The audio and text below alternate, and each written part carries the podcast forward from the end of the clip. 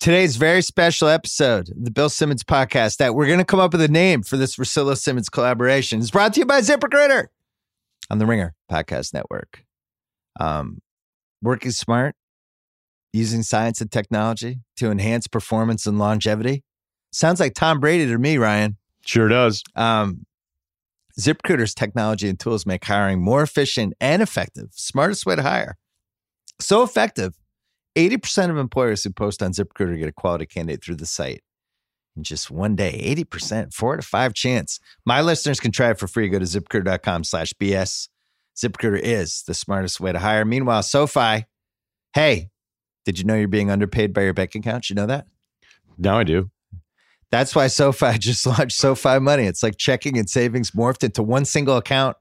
You'll earn way more interest on your money. You'll pay zero fees. Open a SoFi Money account Learn how you can get your money right at SoFi.com slash Simmons, S-O-F-I dot com slash Simmons. We're also brought to you by the ringer.com, the world's greatest website, where we are celebrating March Madness. Uh, we are mourning the retirement of Rob Gronkowski. We have 1999 Movies Week, probably the last great movies year ever, which uh, we've done a couple rewatchables from that. We have a ton more rewatchables coming. We have an announcement on that uh, a little bit later this month. Are you guys going to do Mo Better Blues? I don't think that was 99. 1990. Just no, if you get to it, not part of the gimmick. Oh, uh, 1999 movie movie week. Whole bunch of features about that. You can also listen to the big picture with Sean Fennessey. We'll be talking about stuff. The rewatchables this week. Pretty Woman. Ooh, it's great. This is one of the most fun ones we we've done, and uh, one of the best hooker movies ever that's what we decided. It was one of like the best seven hooker movies of all time. Uh, me, Juliet Litman, and Amanda Dobbins, and that is coming up. And then Shea Serrano and I are doing Fast Five. I put on my Instagram. I was preparing for the Fast Five pod. There's a scene with Vin Diesel where he turns. What is preparing? preparing means watching the movie again, taking notes, getting the categories ready. Vin Diesel turns. He's looking away and he turns to the character seven times in two minutes it's really when he when he elevated a level as an actor and a performer. I feel like so. Yeah, check out my Instagram story for that. Coming up, Ryen Russillo and I are going to talk about all things basketball. And we are going to name this podcast finally. Here's why. I'm so tired of getting emails from people with names first. You're tired names. of it? I thought we loved this. I thought this I, am tired routine. of it. Three okay. weeks. I'm I'm tired. we have some good ones this week. Uh, all that's coming up first. Pro Jam.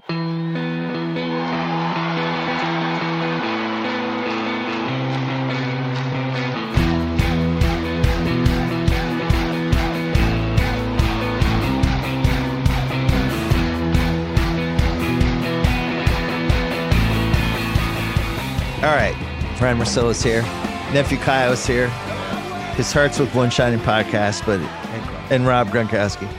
Let's talk Gronk for three minutes because I'm not sure he's actually retired. I think he's retired right now. It also wouldn't be surprising if he came back on like November 10th for eight weeks. I don't think it can be ruled out. Um, what an amazing career, though. Nine years. It feels like he's been around for 17, but think how short nine years is. Like Paul Pierce had played for the Celtics for nine years before he even won the NBA title. Yeah, that's um I just I love his career. I love the whole thing. I love everything about it. And realizing when they got him because he had a bad back situation in Arizona. All right, he drops around and and he shows up, and you're like, oh my god, like this is going to be unbelievable. Yeah. This guy should have been a top ten pick. Quick story, and I think I'm okay telling this. I don't think anybody's going to care, but Mike Stoops, who was the head coach at Arizona at the time, he was a huge, huge fan of me. Oh, yeah, Coach Stoops. So shout Great. out to him. Um, so he told me the story off the air because I was like, "What? You know, having Gronk there, like, did you really?" He goes, "Dude, it was nuts. Like, I knew what he was, but you know, he had problems staying healthy." He's like, "So Belichick called me before the draft. I was like, "Hey, uh, hey, Mike, Bill Belichick." He's like, "Hey, Coach, what's going on?" He's like, "All right, uh, what's the deal with this Gronk guy? Is this guy an asshole or what? He's like, no, he's a big teddy bear. Yeah. He's unbelievable. He's like, you're gonna love him. You're gonna love having him around. All he cares about is winning. You know, he's he's absolutely everything you'd want in a guy. He's like, all right, cool. And that was it. Thank you. that was it. Because he was just trying to figure out like is this guy one of those guys that's too much extra? You know, is it actually distracting? Is it is it not worth it and all those things? And he's like, no. He's like, he's he's awesome. So yeah, I'm uh, I'm bummed. I'm bummed he retired. I mean, if he's happy, whatever. But uh, you just hate it 29 years old because you could see it this year, right? You could see how different he was. He I love that guy. he's getting out a year too early instead of two years too late, which seems to be how football goes a lot of the times. You could see it this year. At the same time, was able to dig deep a couple times in those last few playoff games. Um, I think he's the third greatest Patriot of all time. I thought about this for the last 24 hours. I think Brady is number one. I think John Hannah is number two. And I think Gronk is three. I think he's the best tight end ever. Um, I There's think some real pushback on that. And I can't tell if it's because of the hatred for New England. No, they, they it's absurd to come up with another candidate because the the thing that separates him is the blocking. His blocking has always been he was incredible. a top was, three or right. four offensive tight end ever, just from a pass catcher standpoint. But then his he he was the best blocker in the league at that position for the entire decade. Right. And it was weird because, you know, he wasn't the same offensive weapon this year, but then it was almost like people were trying to say, oh, look, he's really focused on the blocking now. And you're like, no, he's always been. Yeah, he's guy. always He been amazing at Cleans guys out.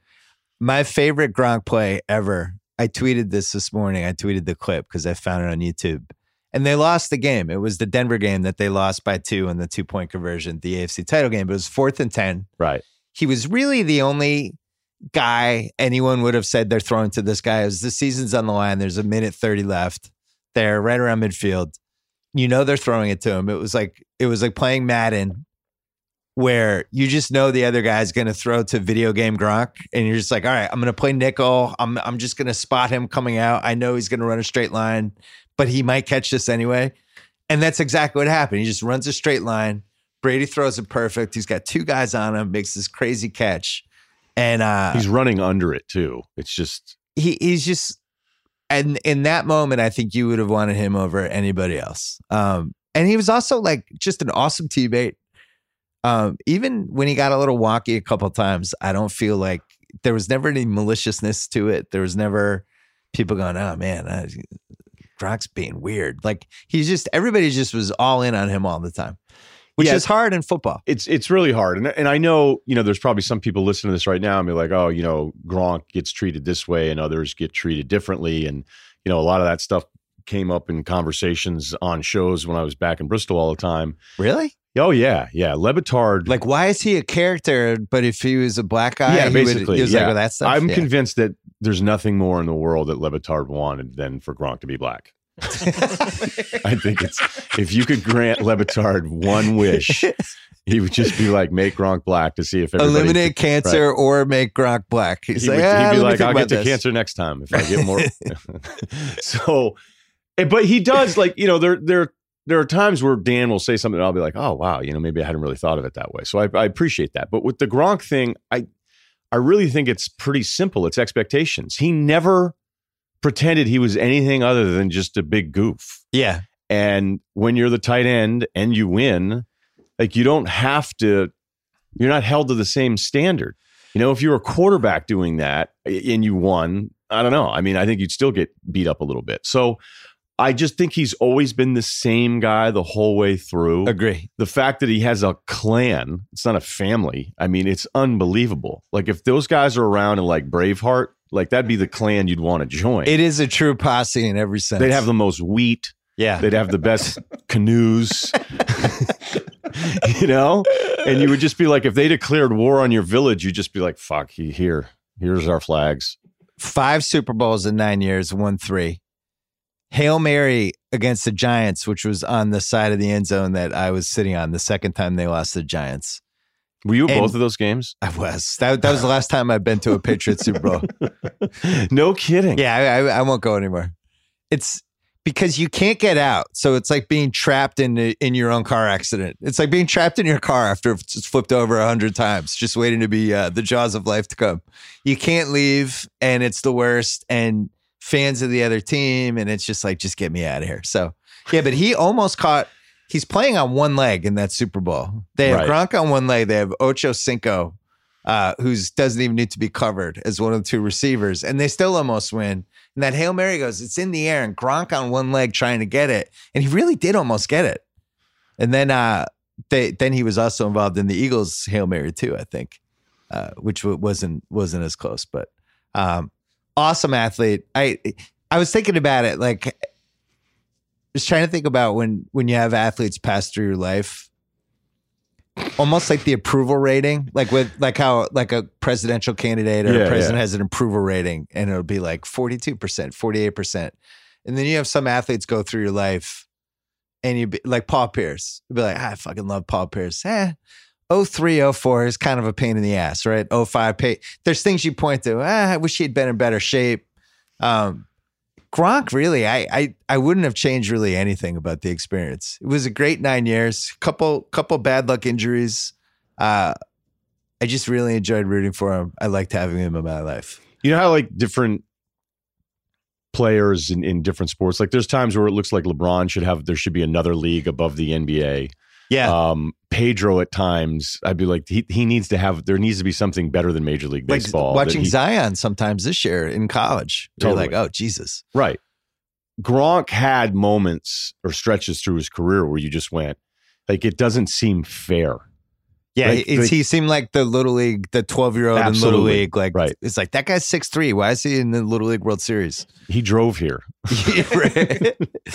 And you know the the probably the worst thing that happened to him was when they changed the uh the headhunting rules. Although that would have also been bad for him, and guys just were going for his legs left and right. And when TJ Ward finally took him out and blew out his knee, like that was inevitable because that had been happening over and over again, where he's turning to catch the ball, and guys are just diving at his legs full speed and it was go- always going to end badly, and it finally did. But he had some bad injuries. He what did he break his arm twice? He has a plate in his arm. Well, remember that Two thing? bit major knee injuries. Well, the arm thing was ridiculous because it kept infection. going on and on Yeah. and on. They're like, oh, no, it's good. No, it isn't. No, it isn't. And then, yeah, I mean, I, I forget how many different times they went in on his arm. Was it four times or something Yeah, ridiculous?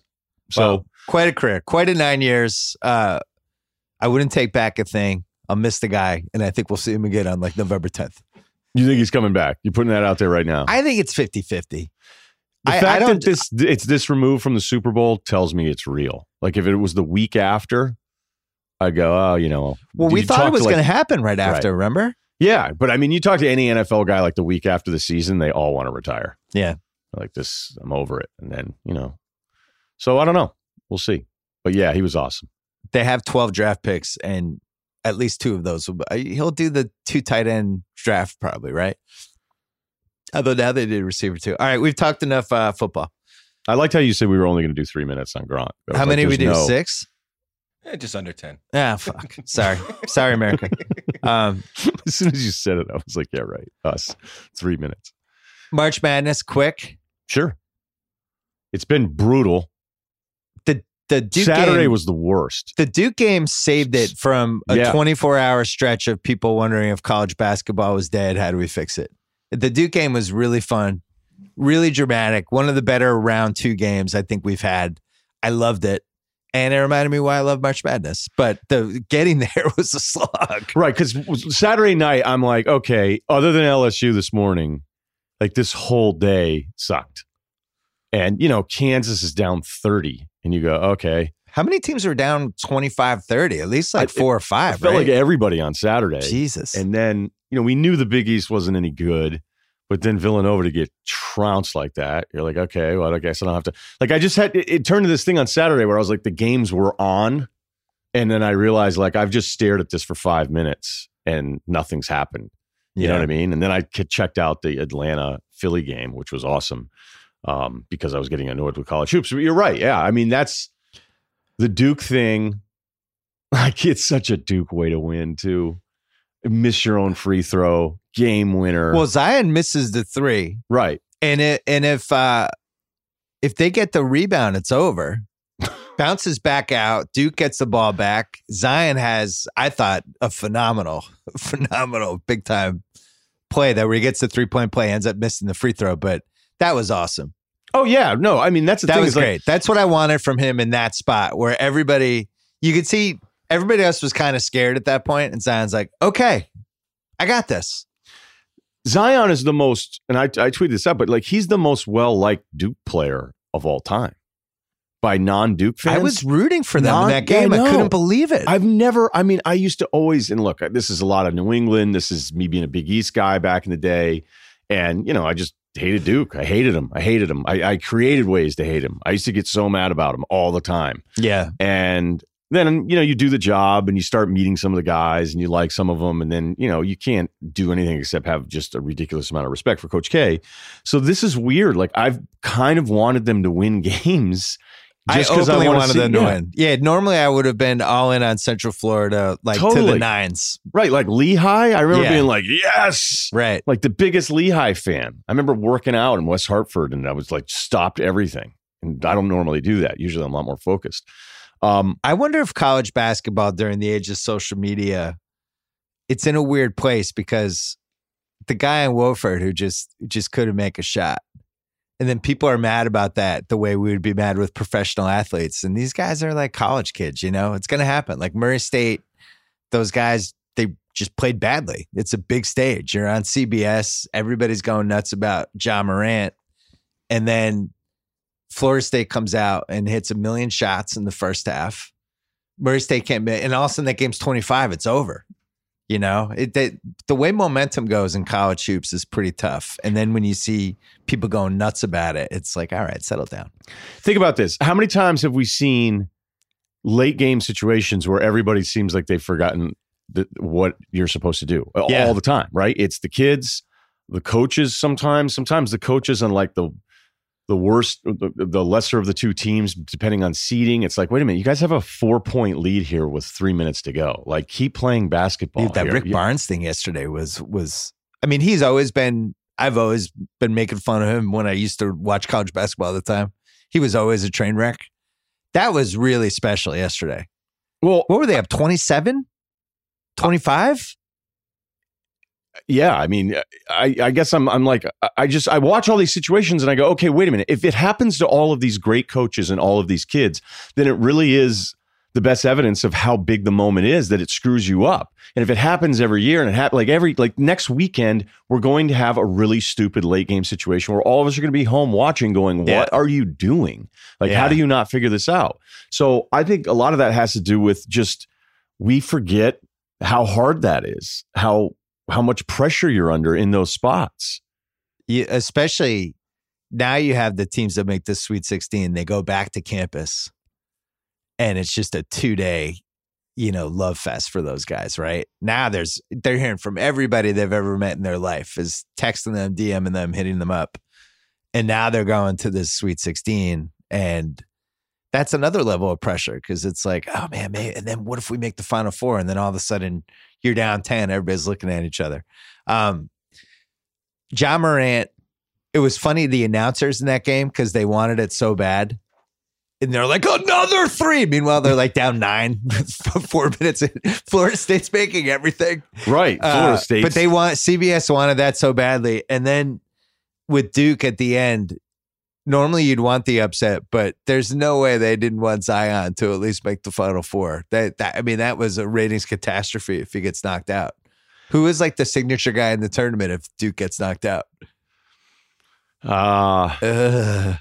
yeah, I don't know. I mean, Mm. North Carolina's got a bunch of guys. now you're really just looking like. at coaches. Yeah, the North Carolina, the point guard. Who? Where, where's he supposed to go in the draft? Coby White. Uh, Yeah.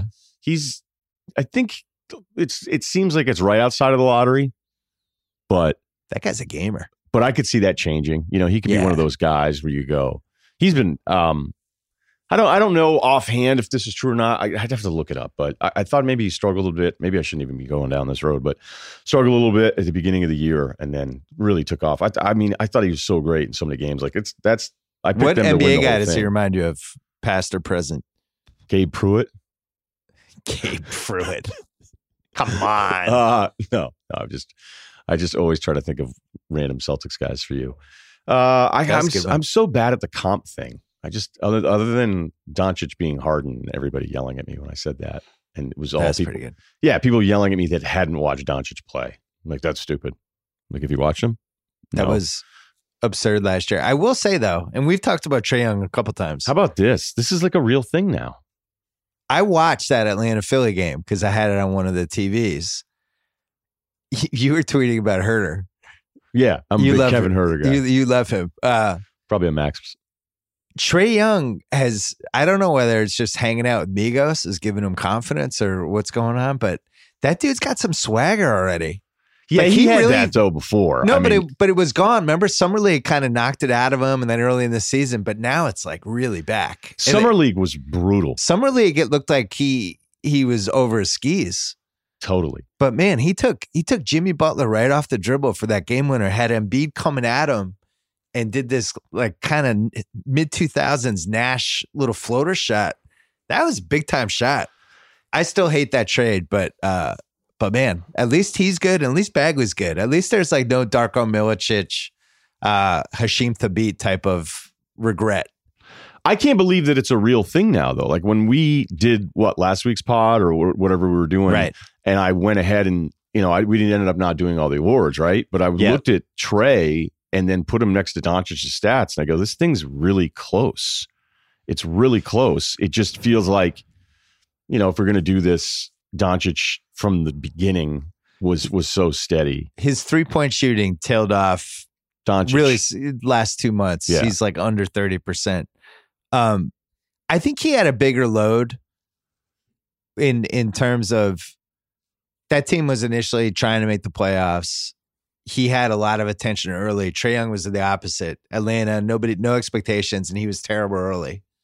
And everybody kind of and then he was able to just get these reps right Mhm. for a team that didn't care what it was and just wanted him to play 38 minutes a game, run the offense, keep doing your thing. There's no bad shot. Keep going, keep going, keep going. And that worked. And that was, you know, we've seen rookies go into different situations where sometimes they're in that situation, you're just getting reps, which is great. Or there's like the Jaylen Brown, Jayson Tatum situation where you're just on a good team. You're expected to figure out everything on the fly where you fit in. Which situation would you rather be in? Because I always thought it would be better to be in the Jaylen Brown situation, but the more I look at it, I actually think it's better to be in that Trae Young, Collin Sexton situation where it's like, we stink, do your thing, get some reps. it scares me a little bit, right? Because you know Trae was somebody at Oklahoma. They didn't have a lot of other scores, so when you watch it, you're like, man, you're like you're not going to be able to do some of this stuff. It's like some of these shots, like there's no way an NBA team's going to take you seriously if you're taking these kinds of shots. And yet Trae still takes some of those, okay? But the overall numbers are really good, and he's been on this tear. But even in that Philly game, like, and I tweeted out, I'm sure you saw, like he took a 30 footer Right. early in the shot clock, a couple possessions before he hit the game winner. And you go, what is the point of that? Um, you know, I, I just don't think there really anybody other than Steph or Clay should be ever taking those kinds of shots. But Well, the if- question is three years from now, are those going in 40% of the time? And if that's the case, maybe you there is something to the yeah, Steph thing. you can't you can't really get in his case. But I I was afraid. Like it's a really good question because I remember thinking like, oh, is that mean because he's going to be on Atlanta? Look, Atlanta ended up being a lot better this year than we thought. I mean, Collins is terrific. Once Collins came back, that became one of the most fun league pass teams. Absolutely. Them and Sacramento were my two favorite. Oh, these guys are on. All right. Yeah, right, right. So it was fun. So even though I go, ah, you know, I didn't like the roster, we knew that it was going to be a bad year for them. They're competitive, they're fun. So whatever like concerns I had of him just being able to do it all on his own and not having to answer to anybody, I do think it's it's going to be a positive for his development. Where the beginning Yeah. of the year I was worried about it, um, and I'm sure it's a hell of a lot more fun being him than being being Jaylen Brown. Let's uh let's take a break. hey, the old way of watching sports is over. Stream over 100 fight nights a year featuring the biggest names in boxing and MMA without the pain of pay-per-view. Fighters like Canelo Alvarez, Triple G, Daniel Jacobs, Anthony Joshua, Michael Venom Page, Rory MacDonald, and more. Plus, behind the scenes content leading up to Fight Night, a library of classic fights and original programming. Where is all of this? DAZN. Everything is live and on demand and available on almost any device. Download the DAZN app on your smart TVs, tablets, mobile, gaming consoles. Get access to the brand new MLB Live Whip Around show. Change up on every night of the week. Adnan Virk. He's back. He's coming on the podcast. No, he's on this Whip Around show. Oh, Yeah. Jump in and out of the best plays as they happen. Get expert analysis from hosts who bring a fresh personality, new perspective to the game.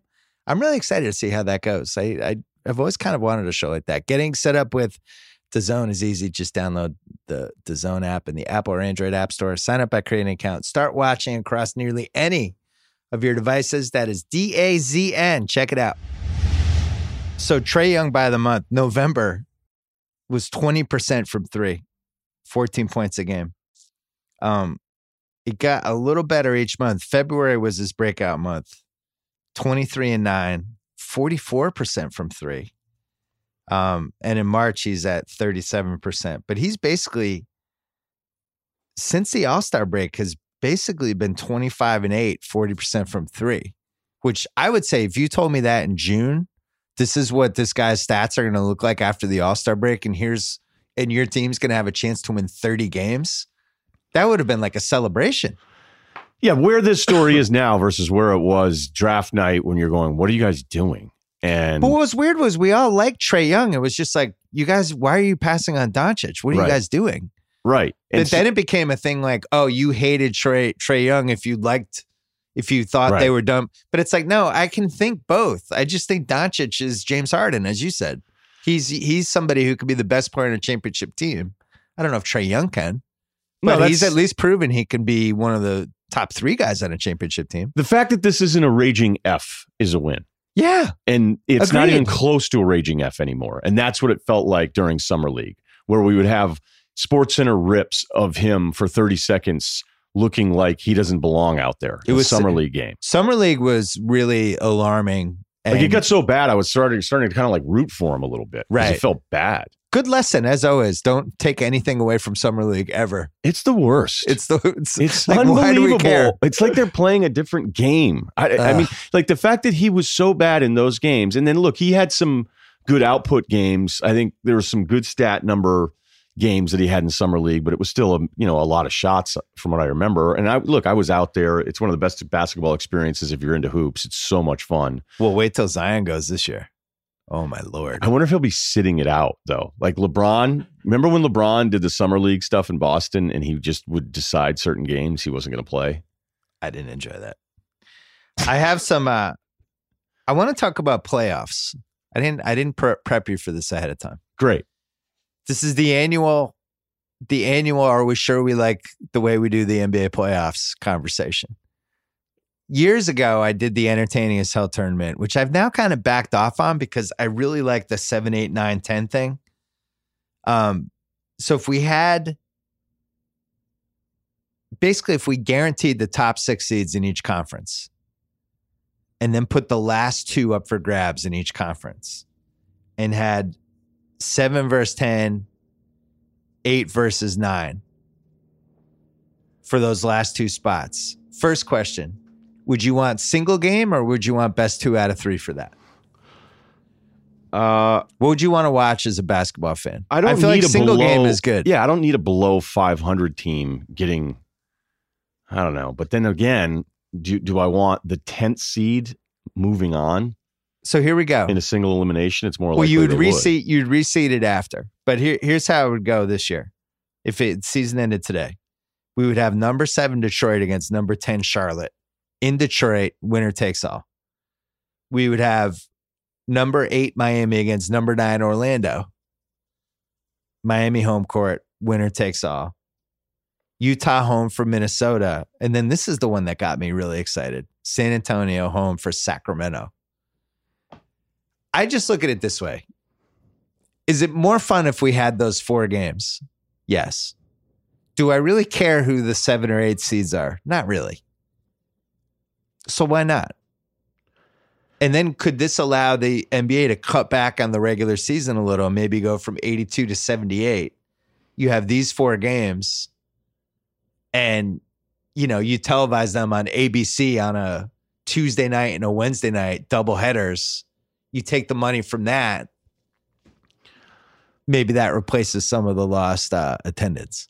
I just wonder though. I mean, do we really need some kind of system where after 82 games and you're that many below 500 that you actually have a chance to be in the playoffs? Well, none of these teams, all these teams are either 500 or Minnesota's the only one that's not doing great. Now, but here's the other thing.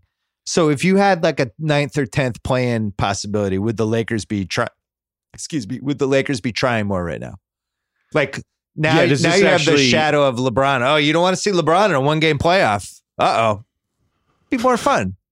It is the the answer is yes. It would be more fun, and I think there's an unintended consequence there. Maybe it is intended that maybe you you find a, a better way to soothe the tanking stuff if you have four more teams uh, viable in this thing, or maybe Because six more teams. But Because then the Pelicans can't do the whole, eh, eh Davis, we'll, we'll just play him 25 minutes a game and we're kind of tanking, but not really. It's like if you have a chance to get into one of those one game playoff spots, you can't really throw away your season if you're in the mix. I don't think. I think that's irresponsible to your fans, to everything. I'd want to watch my team in a one game playoff.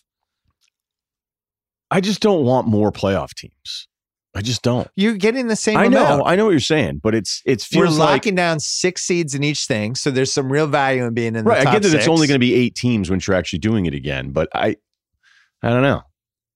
Like win win 45 games. That's the new podcast is lukewarm with Ryen Russillo and Bill Simmons. Did you want me to be more excited about this? no. I just. So you're saying You, you, love would, fixing stuff. you you're saying you wouldn't watch those four games? Well, of course I would. So there we go. So We- there we go. both we right, went. Right. I already said that, and yes, it would be more fun. Yes, it'd be more fun. I think we should have. Here we go. Oh yeah, all I haven't written anything on Yes. it yet. We should have the number one seed be able to pick their opponent, and then all the way down, make it a TV show. Get Sprite involved. Couple ads. I have been calling for that one forever. Oh, really? No, no, just Did some I just steal that from you? You did not. You did not. Don't you like it as we get older and you're like, I've thought of this thing, and you're like, I I'm- wrote that three years Well, ago. I have 20 years of content. I had the All Star two guys picking the All Star team thing. That's in my book. That was one of my how I'd fix the NBA, the how I'd fix the NBA chapter, and and, I- you know I- televising it. And I thought it was like this absurd idea that would never happen, and now it's actually happening. You know what I love about that too is what a massive. It's a great example. It's not because of the entertainment part of it. It's an incredible disconnect on the two sides. All the players think we really care who's going last, and none of us care. None of it. Not I've one not. person. I've not once ever been like, I can't wait to see who's. I don't know anyone that said I can't wait to see who goes last. Bradley this- Beal went last. He's going to be third team All NBA this year. Right. It's He's this fine. persecution complex thing of of today's whether it's a public figure or an athlete, and it's like, oh, you guys just we're like, no, we're all we all love basketball, and Yeah. we want to see how you would draft. But you know, can I get super philosophical here for a, quick, for a Please. second? This ties into the whole youth sports culture we have now. Uh oh, Yeah. what does Everybody that mean? thinks their kid should be playing. This the whole concept.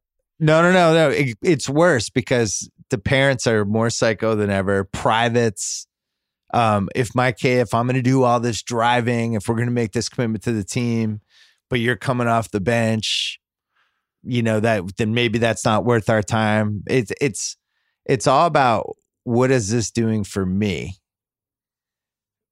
Is this is this a perfect situation? Oh, it's not. Well, then then we should find another situation. There's a lot of that, and I think that ties into the last guy picked in the All Star. Well, I wouldn't I wouldn't want to be the last guy picked. It's like guess what? You're still one of the 24 All Stars.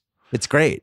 Doesn't you you Giannis and LeBron? It's not like it was Red Auerbach and Phil Jackson picking the teams. Like yeah, Giannis picked four centers. It's not like there's any rhyme or reason to this. Um, I don't know. Uh, yeah. Look, I you just talked about kids just now, and then driving around. This may not have anything to do with what you just said, but I go maybe I won't have kids because I would hate to have to drive around L.A. and bring them to practice. I w- I would love nothing more than for you to become a youth sports parent about six years from now, and all of your takes on the behavior on the sidelines. I think you would. Uh, I think you'd get a lot of material out of it. Oh well, you know, We I think it- I think I would go out of my way to never be one of those parents, though. Like I would just determine, hey, I'm not going to be that way. I'm not going to be nuts. My daughter was in a tournament a couple weeks ago, and the game started late because two games earlier there had been a brawl between the parents on both sides that had to be separated. So our game started 20 minutes late. we had a, a little league Think about was. that. You're getting a fight at your kid's soccer game. It doesn't surprise me though. Like, dude, when I was I was seven or eight, we were on the Cougars, and we were the yellow team, and there was this coach in the town that like really knew his stuff, and he was a great baseball player in the past or something, and he he like we would have the dumbest arguments with the parents. The parents would go crazy on each other. And then like one coach was like, "Hey, you don't have a first baseman's mitt on your first baseman. He's disqualified." And he'd be like, "Oh, okay. Well, your catcher doesn't have the proper catcher's mitt. He's disqualified." And like this was really happening. We're all eight, and we would sit around and watch the parents argue. And I, I swear to God, one time it was all the kids sitting in the field on their gloves, waiting for the parents to stop screaming at each other. And I don't know if it went on for an hour, but it it wasn't like five minutes either. So seeing that and then seeing how crazy the parent thing is and having buddies that coach, you know, in high school and different stuff, and they're like, it's the worst because of the parents. Well, the good thing is with the NBA, it doesn't. It stops with the parents when the when the players finally get there. There's no stories at all about parents being completely irrational and horrible and calling the GM and the owner all the time and calling the coach. can you imagine? Oh imagine? wait, I can think of like 12 stories right now. Of Can you current guys. imagine being a parent of an NBA player and calling, uh, you know, calling Thibodeau? Like, I really think you're using you know, Gorgui Dieng wrong. It's this is Andrew Wiggins' dad. Uh, I have some thoughts on how my son in the pick and roll. You know, I really don't like how you cross match him defensively. He's like, you know, I think a couple mix in a mix in a, a shooting guard every now and then. Well, we there's always every year there's a draft, and then the rookies come in the league, and then around November, December, stories start floating around about two of the guys in the lottery who are now on NBA teams whose parents are a problem, and and it, I always enjoy every it year every I hear time. it. Yeah, I mean, I remember when I came home. like, oh yeah, his his mom moved there. It's it's been bad. there's so many stories that are crazy that you can't really say that I always wonder like how impactful is this? Is it just the way it's done? Like think all the stories that you know behind the scenes that we can't ever share with anybody. And you just I go, wish I could share some of the parent stories.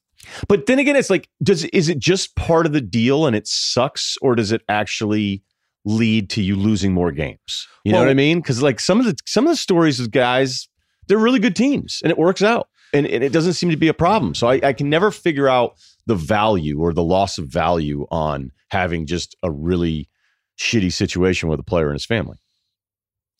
I would think the biggest problem to navigate, and I'm sure this isn't a new NBA problem, is the people in the player's life who they're interested in that person being the best player in the team. They don't want to hear about how this person fits in or it's all for the greater good or you got to sacrifice some shit. Like they're just like, how does this person become a max player, the best player in the team, get endorsements, become super famous? That's their end game. So you look at let's take Boston for example.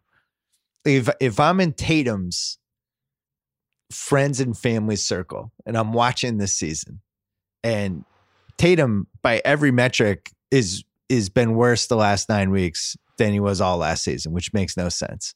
He was I think Saturday night, I think it was five for 16, no free throw attempts in the game, uh, they, the Charlotte game that they blew. Like he's really regressed. It's alarming. Um, and if I'm in his circle and I'm watching that, I'm panicking because I went from like, this is the guy who dunked on LeBron, who almost made the finals, who is this trade asset that Celtic fans are going, I wouldn't even trade him for Anthony Davis. And now nine months later, Jaylen Brown is is has been better for two solid months. I I don't think they could get Anthony Davis for uh, Jayson Tatum as the centerpiece of the package right now, unless you threw in a bunch of other stuff. And he's not getting enough shots. And I don't feel like he's been as good as an offensive player. I don't. I don't really know what his end game is if he's just going to shoot twos. Yeah, I we're in a situation now where it's like, if you're not shooting a lot of threes and you're not getting to the line, what are you as a basketball player in 2019 in the NBA? The fact that he doesn't get to the free throw line is the dumbest thing. He's like two and a half free throw attempts a game. He's six eight. He's he should be able to get to the rim two times a quarter, right? Yeah, what's up with his ball handling? Do you think it's actually not as good as we thought it was? it's it's been bad this year. He he needs like uh he needs like a personal like a personal trainer like Can people you get imagine 10 year olds. though if we were hanging out during during the Eastern Conference Finals, going, hey, you know, probably next March we'll have real questions about how good he's going to be, and he'll have regressed, and Jaylen will be better than him. And you'd be like, what? That'd be like, well, we won't have to schedule that podcast because that's not going to happen. And it's it's bad. It's so bad. you need my my thing with young NBA players, and like we talked about Trae Young earlier. Mhm. you need a couple of like really signature things if you're going to make the jump, right? If you're going to be like an all NBA type guy, like Bradley Beal, incredible shooter. Like he always had that. He had some length. He's got a little bit of a mismatch, but ultimately the shot was the thing that he always had. And even when he was young and even when he came in the league, you would watch him and you go, there's that guy's like a taller Ray Allen, like I see it. Tatum, I felt like watching last year that he was going to be this, uh, you know, potential 27, 28 a game scorer. And this year you watch him, I don't, I don't see the array of shots. I, I don't, I don't, if he's not going to be able to get to the basket consistently, I don't know how he gets to 27 points. I, uh, How would you fix him? I get him away from Kyrie. Yeah. And I think that's kind of the the deal here. And you know, when Kyrie had said that stuff about, you know, you can't just take long twos. He was, and, and, you know, when he was saying you can't just dribble, dribble, dribble, take a long two. He's obviously talking about Tatum. That was earlier in the season. Um, I was talking to somebody that said, "Hey, watch, watch how they use Tatum at the beginning of the game and how Kyrie like gets him involved, and then later on, it's just it's almost like he's doing it out of like, hey, let me Obligation. Let, let me let you pretend you're part of what we're doing, but then you're not really going to be. And if you're Kyrie, you're you know this is the part of where Kyrie where I can understand his frustration. Where you go, look, if we just spent ten minutes talking about Tatum's regression, then why is Kyrie supposed to hold his hand and fix it? You know, Kyrie's got enough things going on. I, I may not like Kyrie's approach, and I may not like all of his quotes, but like I could certainly understand his frustration. So, um, I don't know. I don't know how it's fixed. Do unless, you feel like if if you're a if you're a scoring forward in the NBA in 2019, do, can you ever make an All NBA team or be that caliber of a player if you're not either making three to three and a half threes a game or you're getting to the free throw line eight to ten times a game? I don't. I, don't- I mean, that doesn't even seem like it's a player that exists anymore, right? Well, it does. It's it's the four forwards of the Celtics. it's Marcus Morris. Jaylen's taking a couple more threes, but they if you're the forward who's averaging like 14 and 5, that that's the easiest guy to replace in the league right now. You know? Right. Um, and we, we're thinking he's like going we a- talk about Huerter. You joke about Huerter, but I know what Huerter is. Like Huerter's going to be in the league for 13 years, you know? He's going to have moments. He'll be on like a title team as like the Kyle Korver of some 2025 team. you think he'll be the we're- first active Hall of Famer? Just ten years in, they go. You're a lot. But I think we're at the point with the NBA now with the specialty thing where if you don't if you're not the highest possible level of something, then I don't know what to do with you totally. But see, I thought his finishing at the rim, like the way he could get Last bounce- right? And I go, okay, there's there's his. so what thing. happened to that? I don't know. And you know, remember last year when it was the only time I think I'd ever criticized Brad Stevens, and I like was ready. I apologized for doing it ahead of the comment. Clear out, give it to Tatum. And I said, I'd like them to let Tatum force the issue. I'd like them to actually, you know, we, we all hate ISO ball and we get mad about I it wrote all a the whole time. piece on the ringer about it. Like, let him loose. Let's go. This Yeah, I is, would- this is I- a chance to win. I would like them to have bad force possessions with him. so, do you think try to- Kyrie, you think the Kyrie thing has made it impossible for the let it loose thing, and now he's in this weird no man's land? Right. Because if you will go back and watch last year, he's like a different guy. So the, a lot of this has to be mental slash situation. It is. I that's what I think, and like that's where I kind of give Jaylen credit. He was so bad the first half of the season. You're absolutely right. The tear that he's been on the last couple months, and it was kind of him just going Awesome. uh, "f this." Like Yeah. that's really what it felt like. I Like, really respect how he's handled Right. the last couple like, months. I'm going to get my buckets in transition. I'm going to attack when I can attack, and you know that's just what I'm going to do. I'm not going to wait around for it anymore. The and thing is, like, you just never know with young players, which is why it's so dangerous to now so low on Tatum because, like, look at Russell. Look at Russell, how he's evolved from year one, year two, year three to now where he is, where he's going to be in the playoffs. People, he's on the radar of basketball people, but like, I think there's this whole other wave of casual fans that probably haven't watched a lot of Brooklyn. And they're going to see this guy and be like, is that the guy in the Lakers? That's the guy who just made the 28 foot pull, pull back three to win a game on the road. Wasn't that the guy the Lakers traded? Like there's this whole audience now that hasn't even seen him yet. I was on with Zach last week, and I said to him, like, I feel like my test for you as an NBA guy is what you think of D'Angelo Russell, because you want to get on the Lakers for moving on from him too soon. Okay, that's fine, but he, dude, even the beginning of this year, I was still going, this guy's never going to figure it out. Yeah. He's never going to figure it Well, out. because So- he's another guy who didn't get a lot of free throws.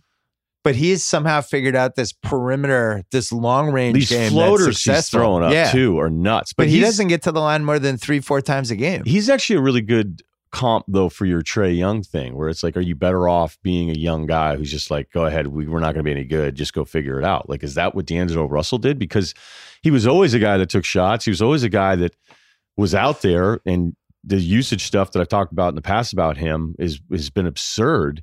But now it's just sort of working, and and they're competitive, and it's not this empty stat night that you Right. see from a lot of guys that are on bad teams. Can I get back though to something because this is this is something we were alluding to, and I, I needed to bring this up. Wait, hold on. Can we take a break?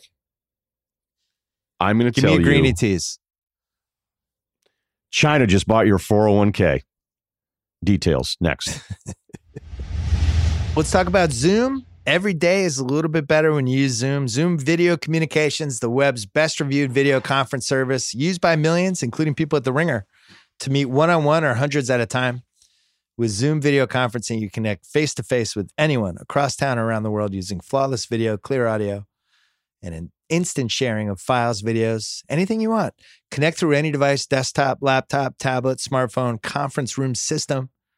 Zoom video conferencing, Zoom rooms, Zoom video webinars, Zoom phone. Put state of the art tech at your fingertips.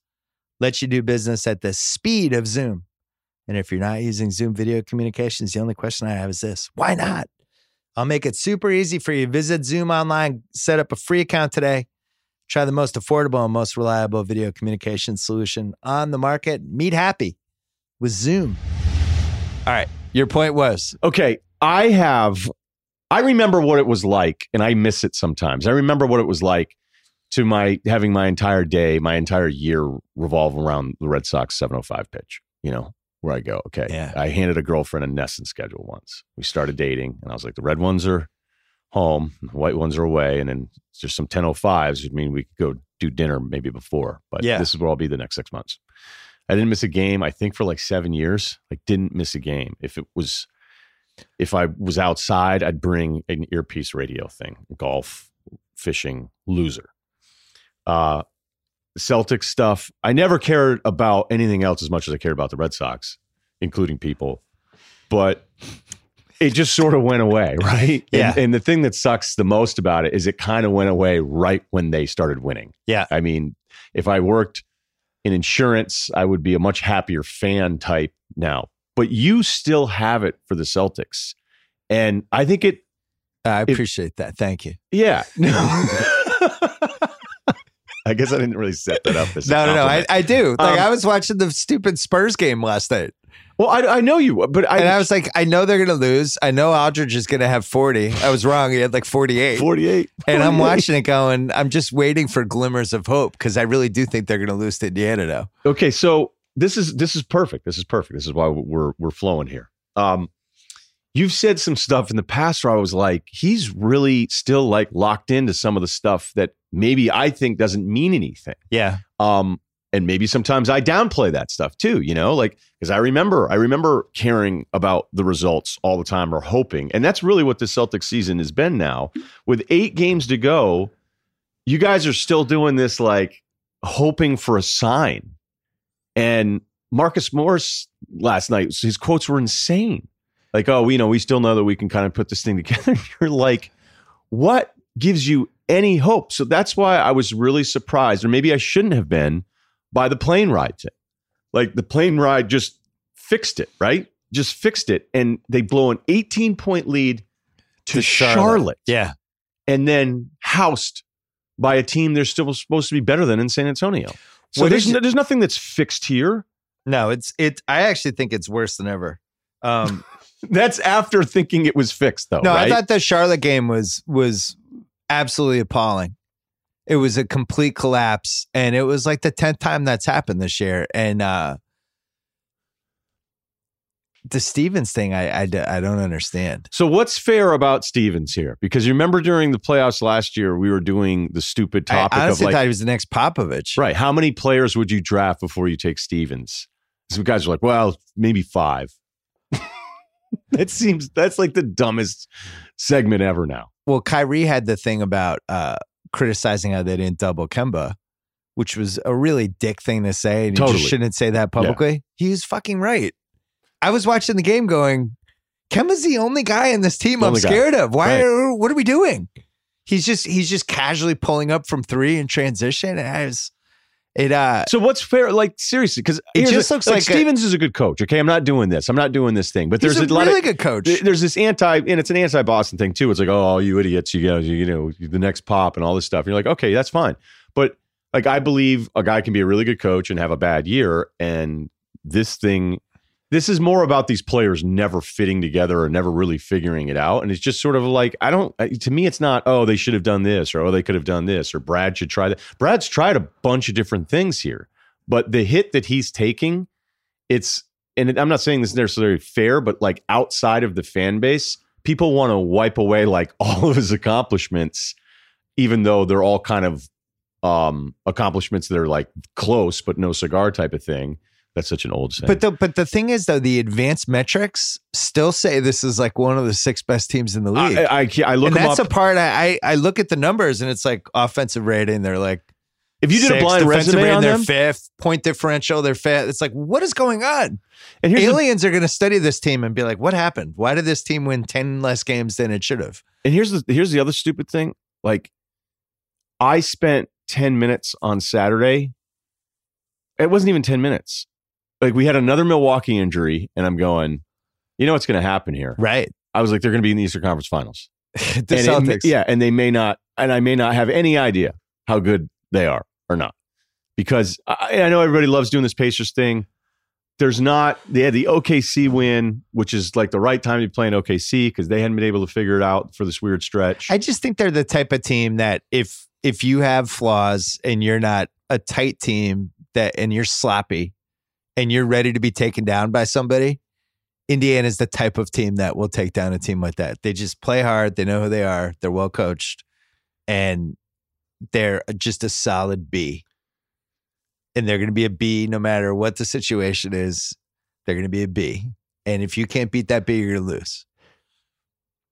the Celtics carry themselves like a team that will go. They're like an A plus. Yeah. yeah. they'll be like, oh, whatever. The Pacers, We've got it. Yeah, we're fine. So I mean, that's that's the thing. That's you know, we're sitting here with what they have eight games to go. Well, they, and, and they haven't figured out anything. And No, like I sit there and go, so let me get, get this straight. Like I'm supposed to think anything differently of you guys? You've given me 74 games of evidence that none of this works, and I think that's just kind of what this year's going to be. there's this stat called clutch usage rate that's pretty cool. Love it. Um, I wonder what mine is. and it also has like you know EFG and true shooting, all that stuff. Kyrie, basically, if you look at these numbers, Kyrie is the second best clutch player in the league. If you're just looking at the advanced numbers, right? Harden, Harden's usage rate in clutch situations is 48.8%. I'm surprised not 100. yeah. So it seems like that should be higher. 48. Yeah. All right, just to put that in perspective too, like if you're at 37, you would lead the league in just, you know, a full game usage. Donovan Mitchell is 44.6. Kyrie is 41.7 and Kemba's 41.6. Now you'd say like, well, Kemba's having a better year than Kyrie. He's like, not by any metric. His stats aren't better. His advanced stats aren't better. Kyrie, 56.4% with the EFG, 61% true shooting, which basically it's only him and Harden over 60 and Kawhi Leonard's at 60.1. Um, just to put that in perspective, Russell Westbrook, 33.9 right, and he Uh, had for usage rate. he had a then 40. 36.8 EFG. he had a 40 uh god, that field goal.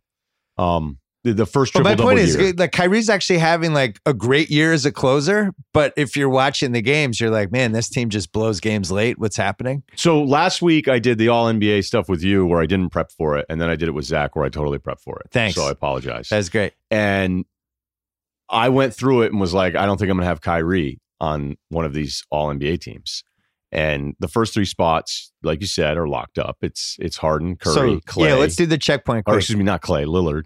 Jokic, Giannis, George, Harden, Curry. Right. Second team: Embiid, Griffin, Durant, Lillard, Westbrook. Unless you want to put Kawhi for Griffin, which I guess it'll depend on how many games he ends up. Yeah, and missing. whenever you're doing this too, after going through the exercise, like whatever your rules are, you're going to contradict your rules. You're going to be like games you're matter. have to cheat on something. Yeah, right. You so Third it's not team always gonna be- Towns definitely. absolutely. Probably LeBron, Kawhi, or Griffin, whoever the leftover two are. Bradley Beal, I think, has made it, Yeah, and then it's Kyrie versus Kemba and Clay. and I put Kemba.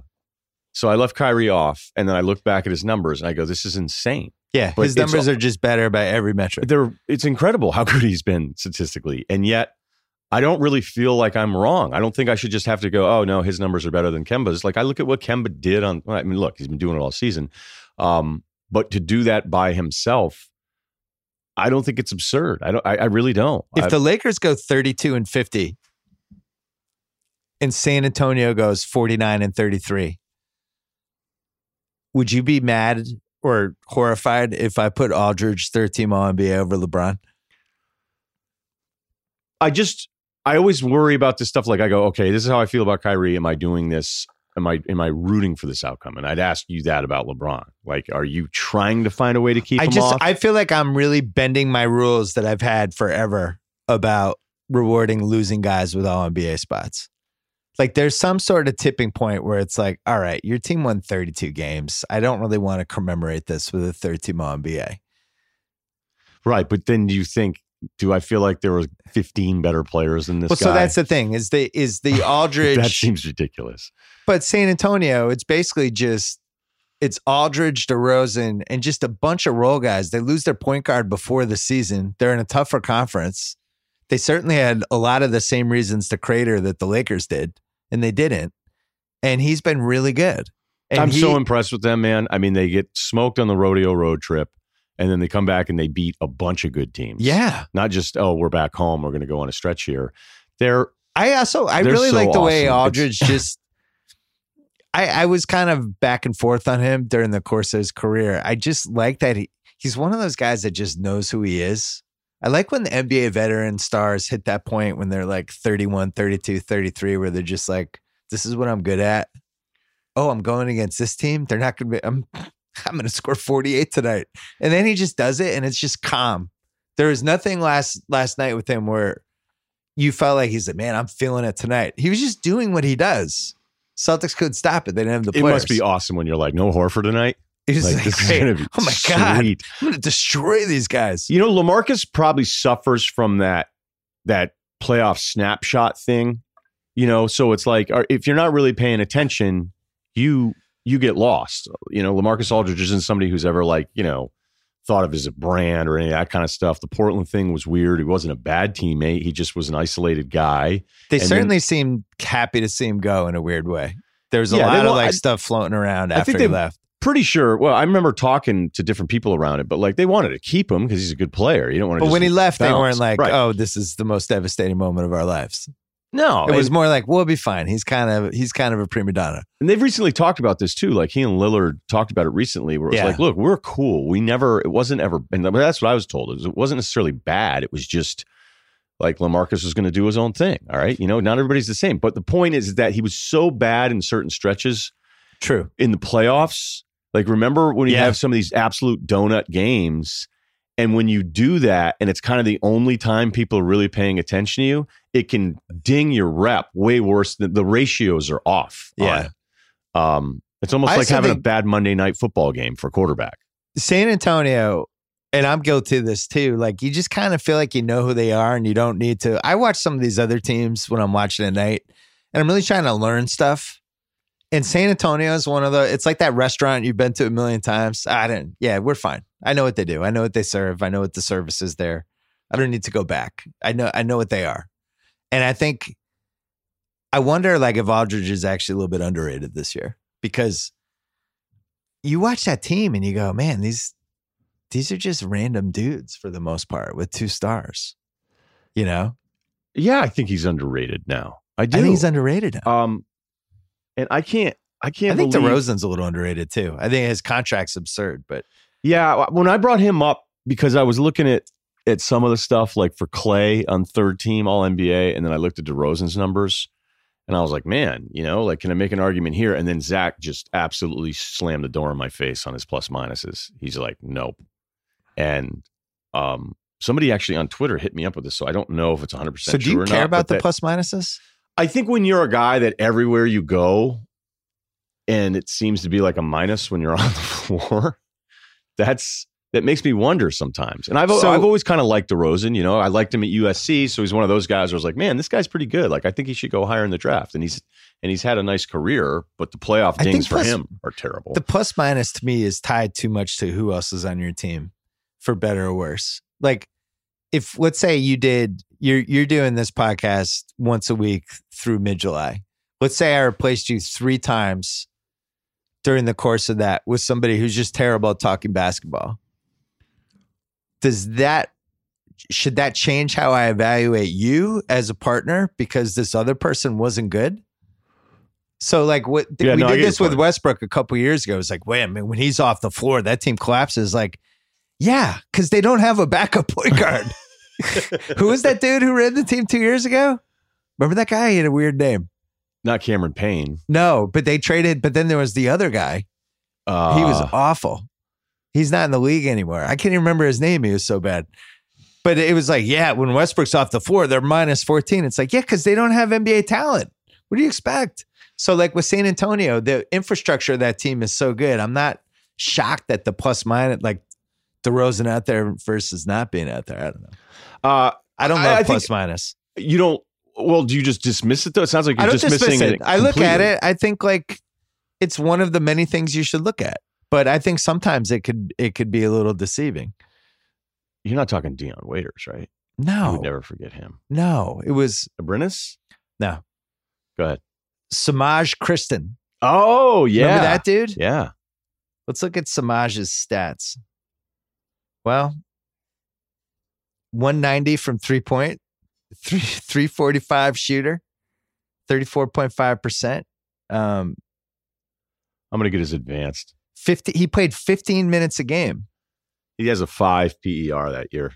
He played 64 games, 15 minutes a game, five PER. I mean, so anyway, that's my point. I, I don't, I'm interested in plus minus. I think it says something if, you know, somebody is minus 39 in a game and that confirms what you were watching. It's like, man, when that guy was out there, the team was a train wreck.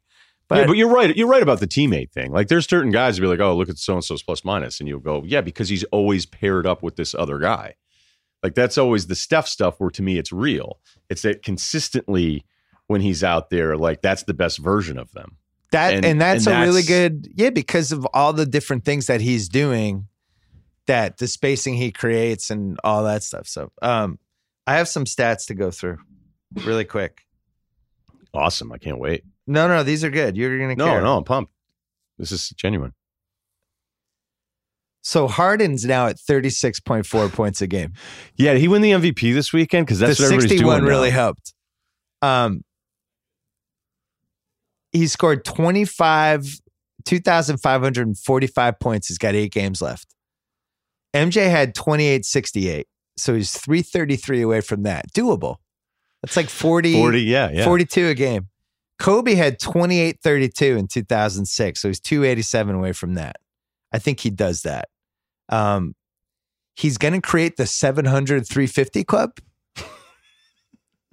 700 made free throws, 350 made three pointers. That's going to happen. He's to make the second most three pointers that anyone's ever made ever, except for one Curry season. 700 and 350. Are you voting for him for MVP? I got one more. Dude, you realize they're three games out of the one seed right now? I got one more. He's taken 932 threes. Already a record. He's 68 away, eight games left, doable, of taking a thousand three pointers this season. Think about that. A thousand. A thousand. A thousand Imagine three if you had told somebody in the 80s a guy's going to my head would with Chris Ford's like taking one a game. Like, whoa, Jesus. Like, you know who's got some Chris range Ford three pointers. is Wedman. So here's the case. But it's also really stupid, though, when people do some of the arguments about, like, oh, you know, Bird never made this many things. You just go, guys, Yeah, like, it's just, it's not, it's not the same game. I uh I want to wait to see how the last two weeks play out, but I'm going to give you the best case for Giannis, other than the fact that they have the best record in the league by four games, and he's the dominant two point two way player in the league this year. He's only playing 32.9 minutes a game. And he's still putting up, you know, 28, 13, and 6. If you do his per 36, which in the playoffs he'll be playing 36 minutes a game, he's basically 30, 14, and 7. Harden's per 36 because he's playing more than 36. He's 35, 6, and 7. So five more points than Giannis. Giannis has seven and a half more rebounds, and the assists are about the same. And Giannis is a transformative defensive player on the other side. That's amazing that he's at only 33 minutes. They've done a really nice job of protecting him, of getting him out of there when they're doing blowouts, of just kind of pacing it. And when he gets to the playoffs, he's gonna he's gonna average 31, 32, and 15 a game, which would be like Shaq in those three Shaq seasons in the playoffs. Yeah, because I- what I- it used to be, you'd be, always be like 38, 39. If you're one of the best players in the league, like that's kind of Iverson you'd play like 44. and not sleep the night before. Yeah, that's why his career was over. It was 31. um, I I still feel like if they're going to be four or five games better than everybody else, and uh, and he's having the season he's having, I don't understand why he's not the MVP. I, with all due respect and appreciation to everything Harden's done, The two way player thing is it's very close. is is it's so close. It is so close, and I really don't think a vote for either guy is the wrong vote. But but can we at least wait to see how the season ends sure, before? but Because you're right. If Houston gets the one seed when they had hit rock bottom, it's three and a half out. I just double checked. Is that doable? I guess not really. Who knows? the fact that it's State, even though? I know, but seriously, the fact that it's even a potential thing here. But you're right. I mean, who knows about Golden State? Um, that Golden State Dallas game. Do I thought something was wrong. I yeah, was they like, showed it I, in some game I was watching. Then Dallas is up thirty, and I was like, "That is misprint."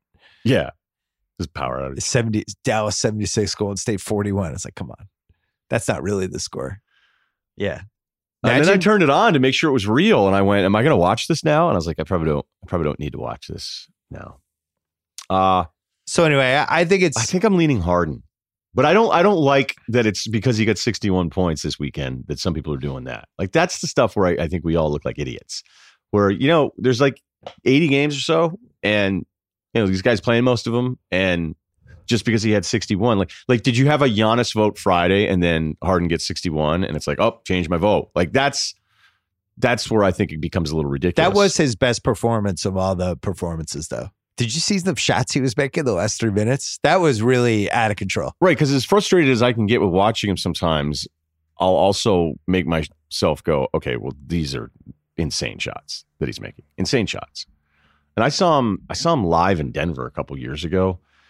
And it was funny because somebody was like, Well, what'd you think live? And you go, It's really weird. Yeah, It's so weird watching him live because everything sort of stops and then he makes these shots and you just go, What the heck? You know, what are you supposed to do with this? So they're 47 and 27. What were they? They were like three, four games under 500 at one point, right? Yeah. I unlike two years ago, where none of us were really happy with any of the choices, and it became almost like a political. It, it was almost like a Trump carryover from 2016, where it was like everyone's just attacking everyone else's candidate. I think these are two great choices. These are the, like whoever's number two this year. That is a worthy, awesome number two runner-up performance. Yeah. by- Think about the season. Like one of those guys is not going to win the MVP. And the, year. and this is an MVP. Both of those guys are having two of the better MVP seasons we've had this decade. So I think it's a positive, not a negative. Let's take a break. Let's actually talk about Allbirds, dedicated to making stylish, comfortable footwear using premium natural materials designed for life's everyday adventures like the Allbirds wool runners, comfy shoes made from wool. Kyle, why do you love your wool runners? They have great colors. Oh, I'm a I'm a like a slate gray black type of guy. Got Yeah, them. there you go. They look good, designed simply, no unnecessary logos. Come in a bunch of classic colors, limited edition shades, graphite, moonstone, marble. Wear them to work or to play in the office, out of town. And better yet, Allbirds New Zealand merino wool requires 60% less energy to produce than typical synthetic materials used in shoes. Feel good about wearing them.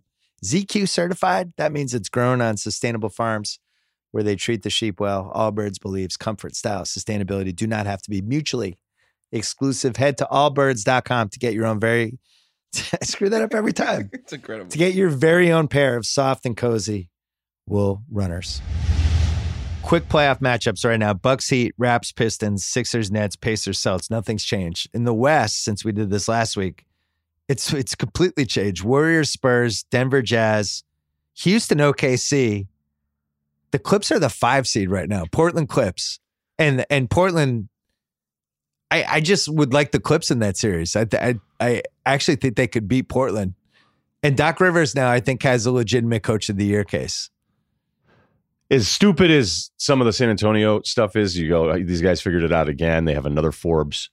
Um, I, I can't believe what the Clippers are doing. I can't believe The it. Tobias Harris trade, bringing in new guys midseason, and all those guys are immediately playing for them, and they haven't lost a beat, and it's really impressive. Right. And Danilo, like watching him again, you're like, oh, wait, like that's right. This guy was actually pretty good. Um, and I'm sure there's people that forget, you know, oh, the guy that was hurt all the time. So I can't imagine them beating Portland. I just, I can't. Well, if McCollum's not healthy for that series, though, it's very it's like Seth Curry has been the leading scorer for Portland the last couple weeks, other than Lillard, the last since McCollum went out. That- just- to me, I that means they're think- beatable. Right. But to me, I still think Lillard finds a way to carry them through this. I guess I kind of wanted to see the OKC matchup. Um, Westbrook's playing. Have you seen Westbrook's stats the last? I'm going to say month. He's he's the shooting percentages are up. Yeah. Yeah.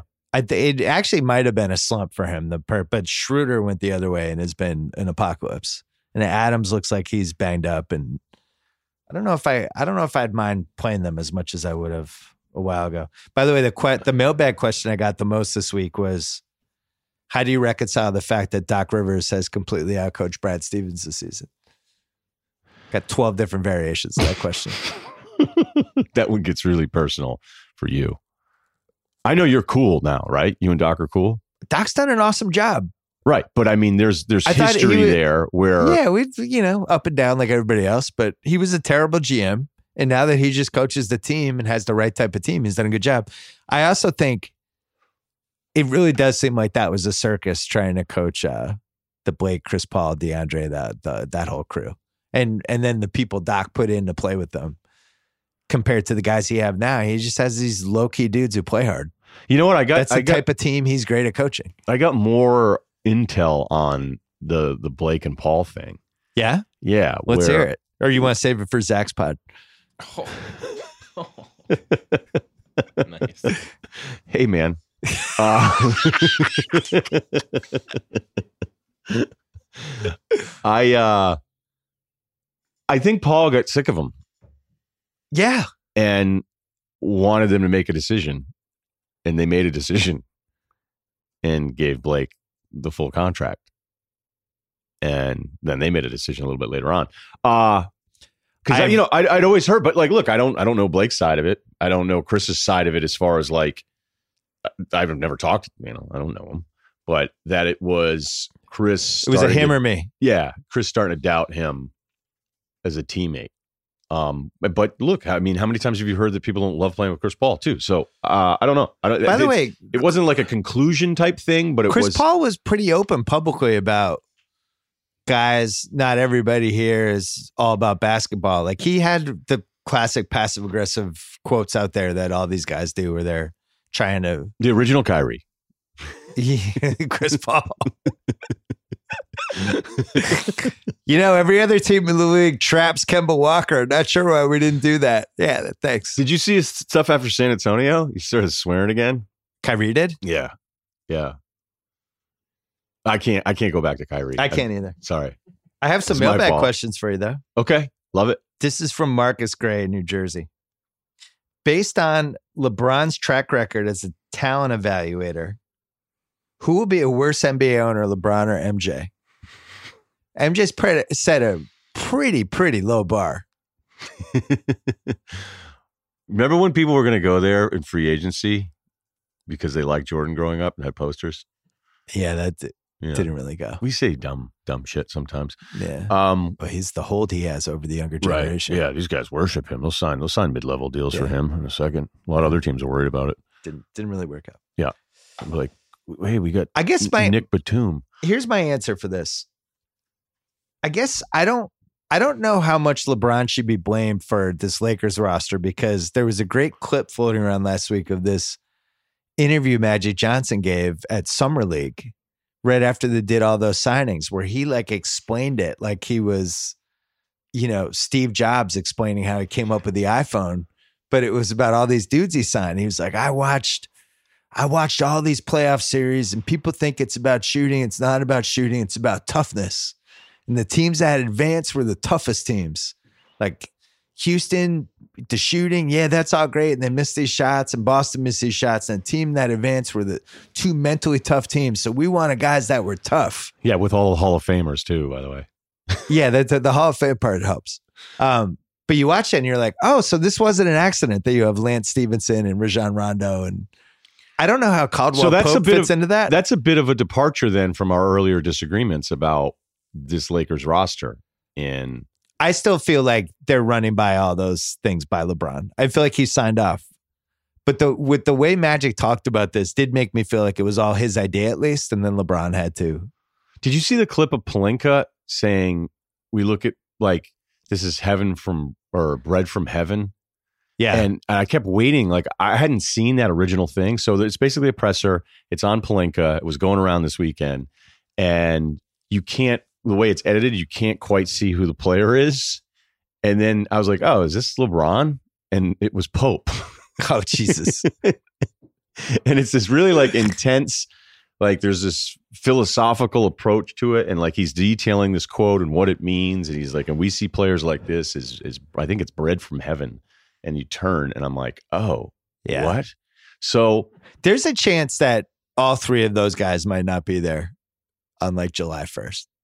And I'm talking about Luke Walton, Pelinka, and Magic. I'm just throwing it out they're there. not going to do that to Magic. No way. No way. Now maybe it's you, you strip him of responsibilities but keep him. One of those deals. That would be too soon. really As bad as this year's been. too soon. Yeah. Bad as this year's been. What they're about going to do years? that to Magic Johnson. What have they done? That's the. Have you talked to anybody about how the Clippers got Zubac? Where the Lakers called them and were like, "Hey, you're interested in Zubac for Muscala?" And the Clippers were like, "Sure." and then the trade just happened. That's how the trade happened. It was like if I called you and were like, "Hey, you interested in fifty thousand dollars? I just have it sitting around in my house. I'll just give you the suitcase full of cash." You'd be like, "Okay." I think they're a mess. Anyway, I just don't think, I think you're underestimating. the Magic Yeah. I mean, think I'm not it, saying right? dump him. I'm saying strip him like he's more ceremonial than somebody who's like, you know, it's a great idea, toughness. um, Nathan wants to know is Marcus Smart a real tough guy or a fake tough guy? Mm, Because we've seen this is a big Jalen Rose topic about the hold me back. Uh, these NBA guys who seem like they want to fight, but they don't really want to fight. I actually think Marcus really wants to fight and he's ready to fight.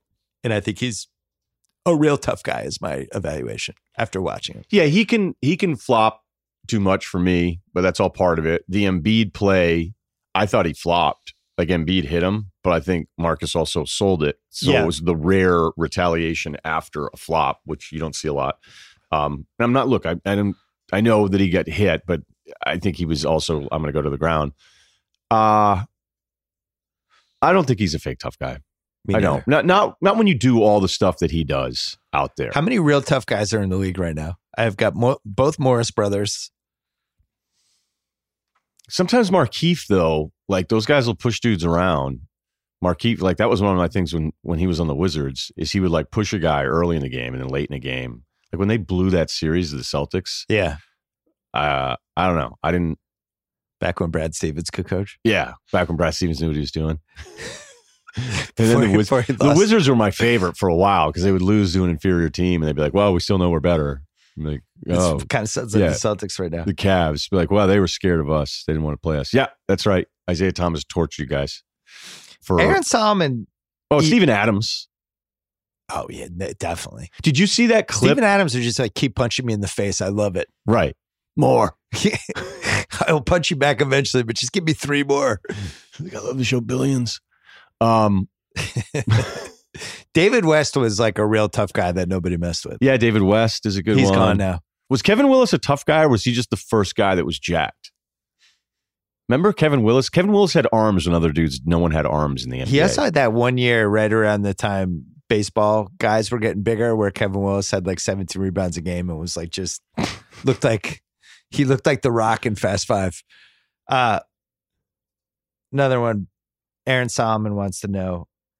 Ben Simmons has scored how many times over 30 points in a game in his NBA career? That's his first question. What's your answer? One. Twice. What is Ben Simmons' career high? Uh, 38, 32. 32. He then follows that up, parentheses, in the Greeny T's voice. Is Ben Simmons overrated? We'll find out next. But first, a word from Mahindra. Oh, we could edit that out. Sorry. A word from what? Well, I, if they're not a sponsor, I don't know if you want to do a lawnmower shout out. No, but let's do a shout out for these guys. Last break to talk about Roman. Did you know that more than half of guys will experience erectile dysfunction at some point in their life? Most of them don't talk to their doctor about it. That's why Roman has made it easy to get checked out. It's a one stop shop to treat ED from the comfort and privacy of your own home. Handle everything online from diagnosis to prescription to shipping. Getting started quick, easy. Go to getroman.com slash bill. Complete a brief online visit. Once your doctor ensures that treatment will be safe and effective for you, they prescribe FDA approved medication to be delivered in discreet packaging to your door. Free two day shipping. Hey, talk to a doctor. ED can be tough to tackle, but it's really important to get checked out. With Roman, it's easy to take care of today. Roman is giving my listeners a free online visit and free two day shipping.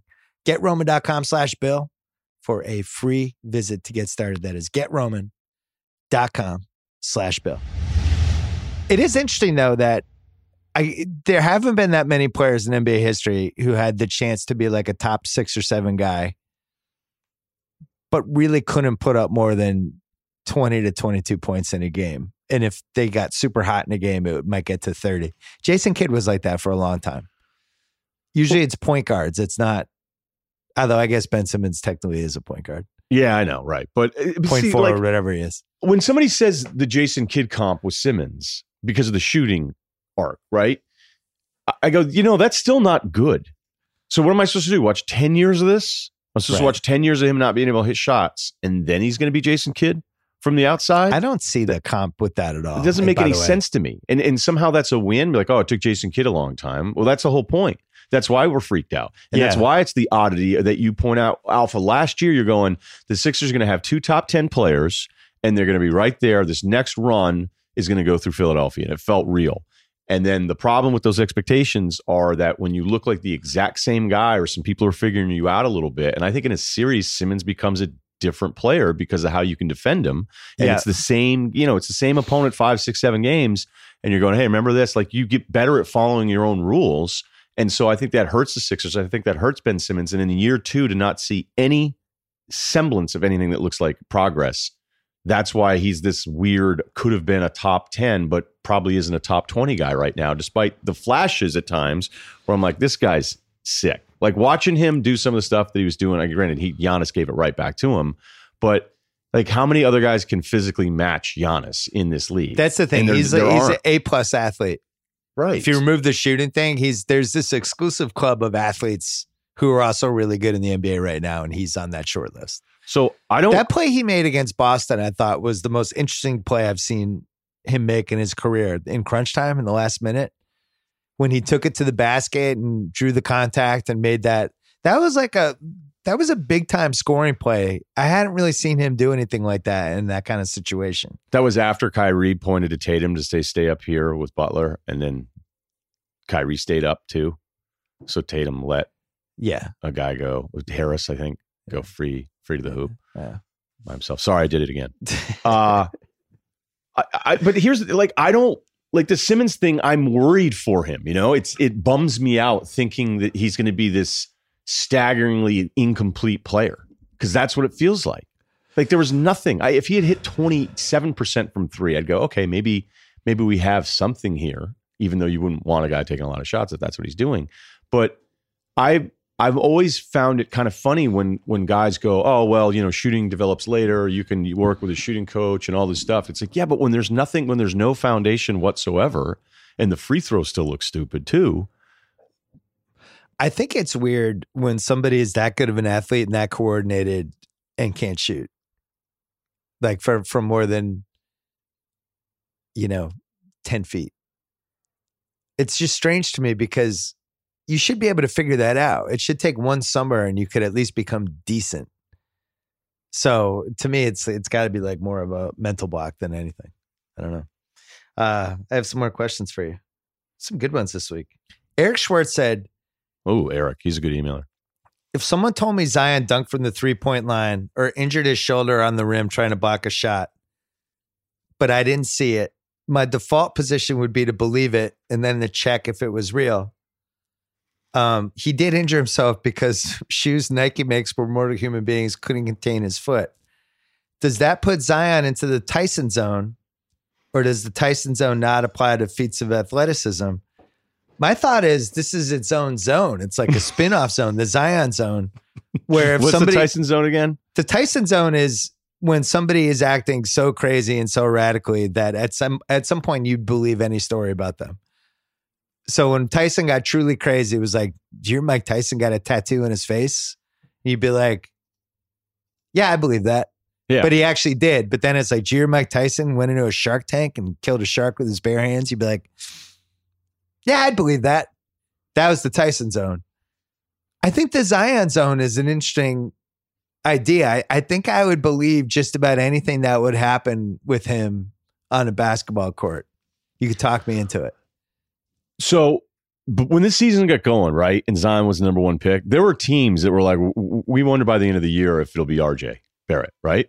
And the right guys, the right teams were all in the Ja Morant thing. So this isn't new. You know what I mean? Like none of this is new to the people that are doing it. And um, I know I'm not, that's not some great revelation here, but what has happened and how this has closed, like I was even willing to listen to the RJ debate because you go, you know, shooting, Yeah. the way he can handle. Could be a 30 point score. Right. He's going to have more space in the NBA, which is a problem because his Duke team can't shoot. So a lot of times he's kind of like forcing the issue a little bit.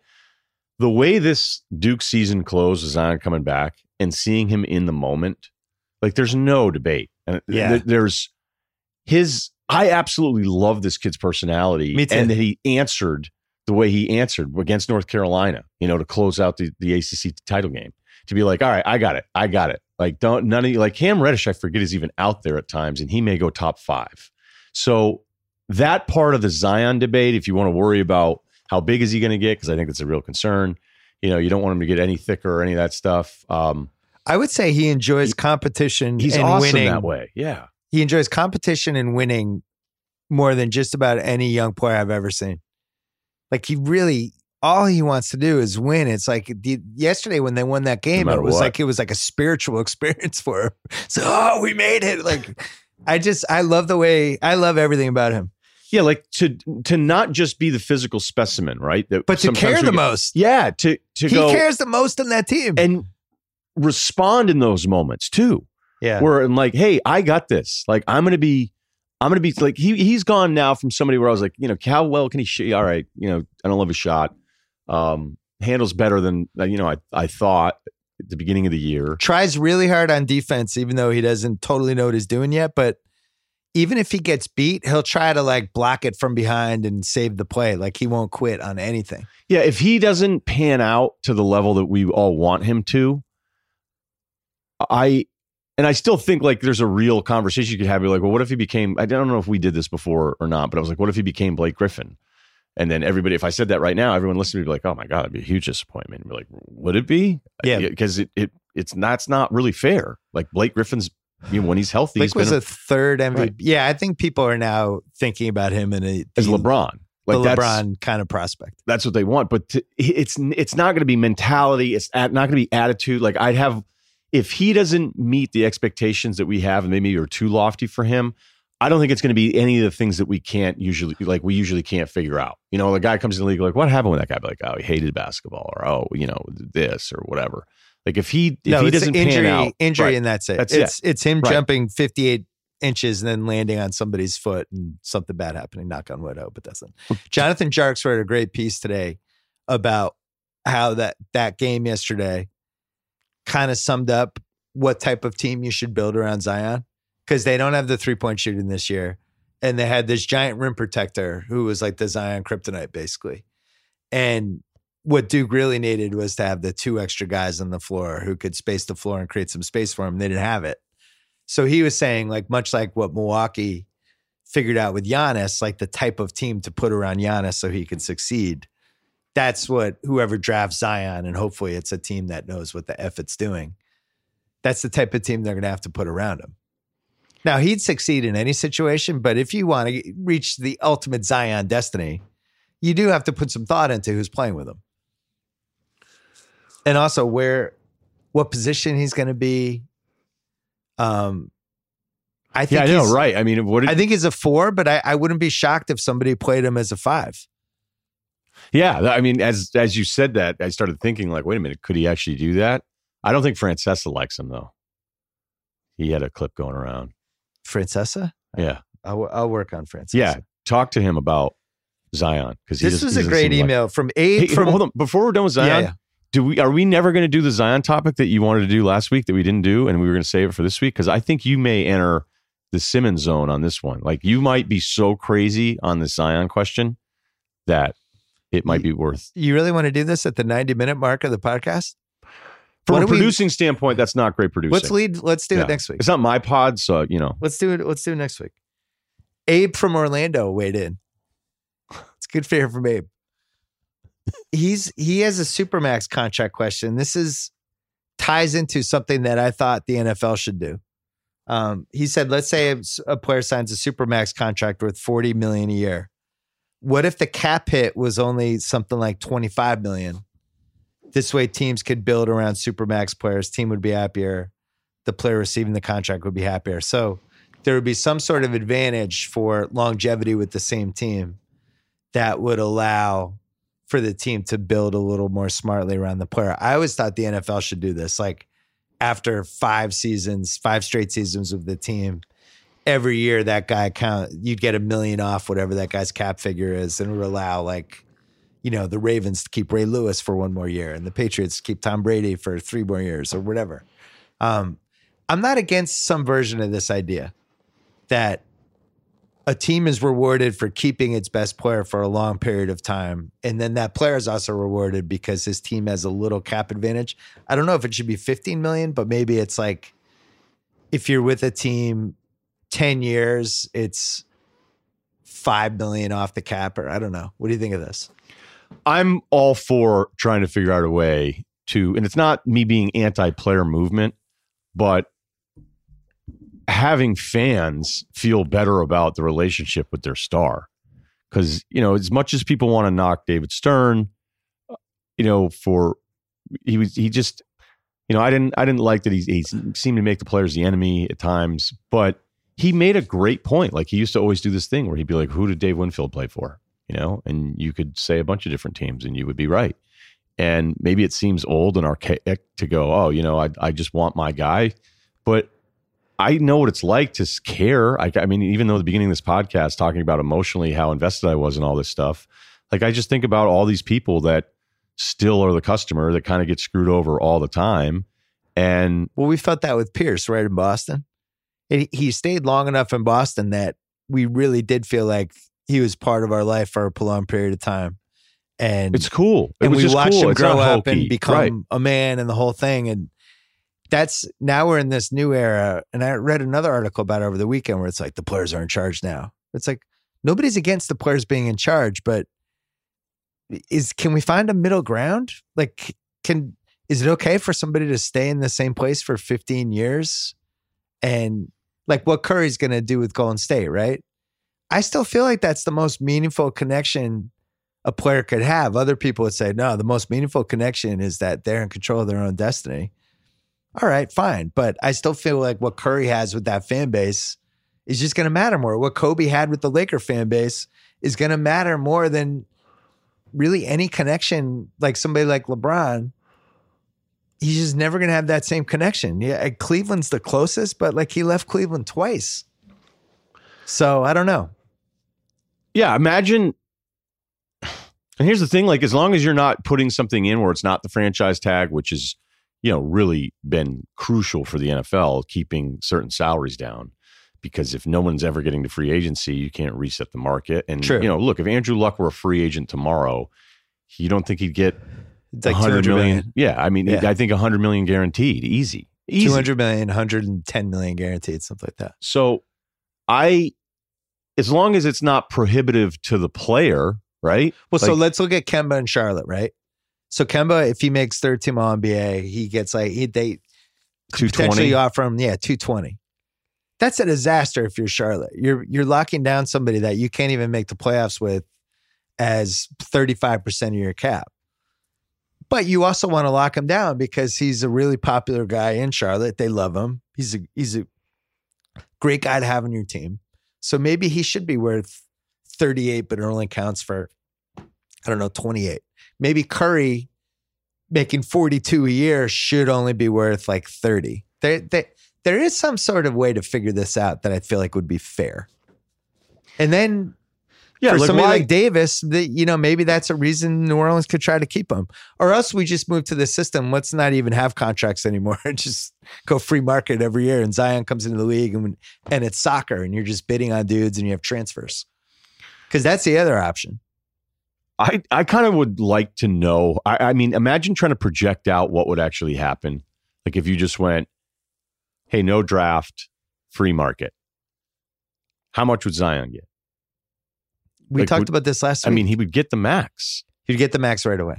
right? Yeah. I mean, that's John what, Morant would too, by the way. yeah. And and and somebody would talk themselves into RJ Barrett.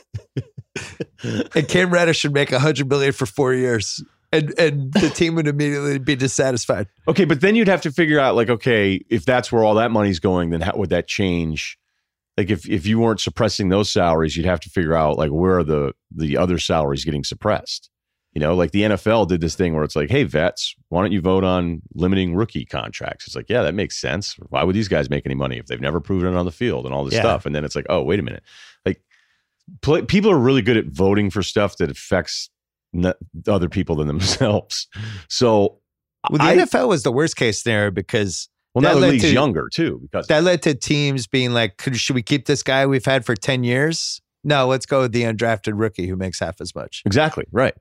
So that's been the thing where it's like, oh, well, these vets, well, yeah, we voted to g- get this piece of the pie, and it's like actually now we're just signing more of those guys than you. I, I don't.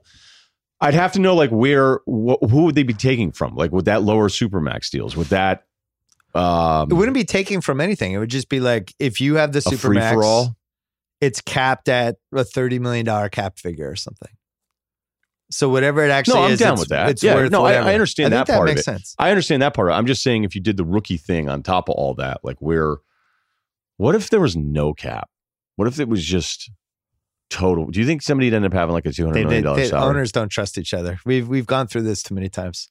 Rich rich guys don't trust each other not to make mistakes. It's it becomes the charity auction at your at your kid's school where the parents have been drinking and suddenly somebody's bidding for some crazy, you know, the parking space in the in the school is going for ten grand.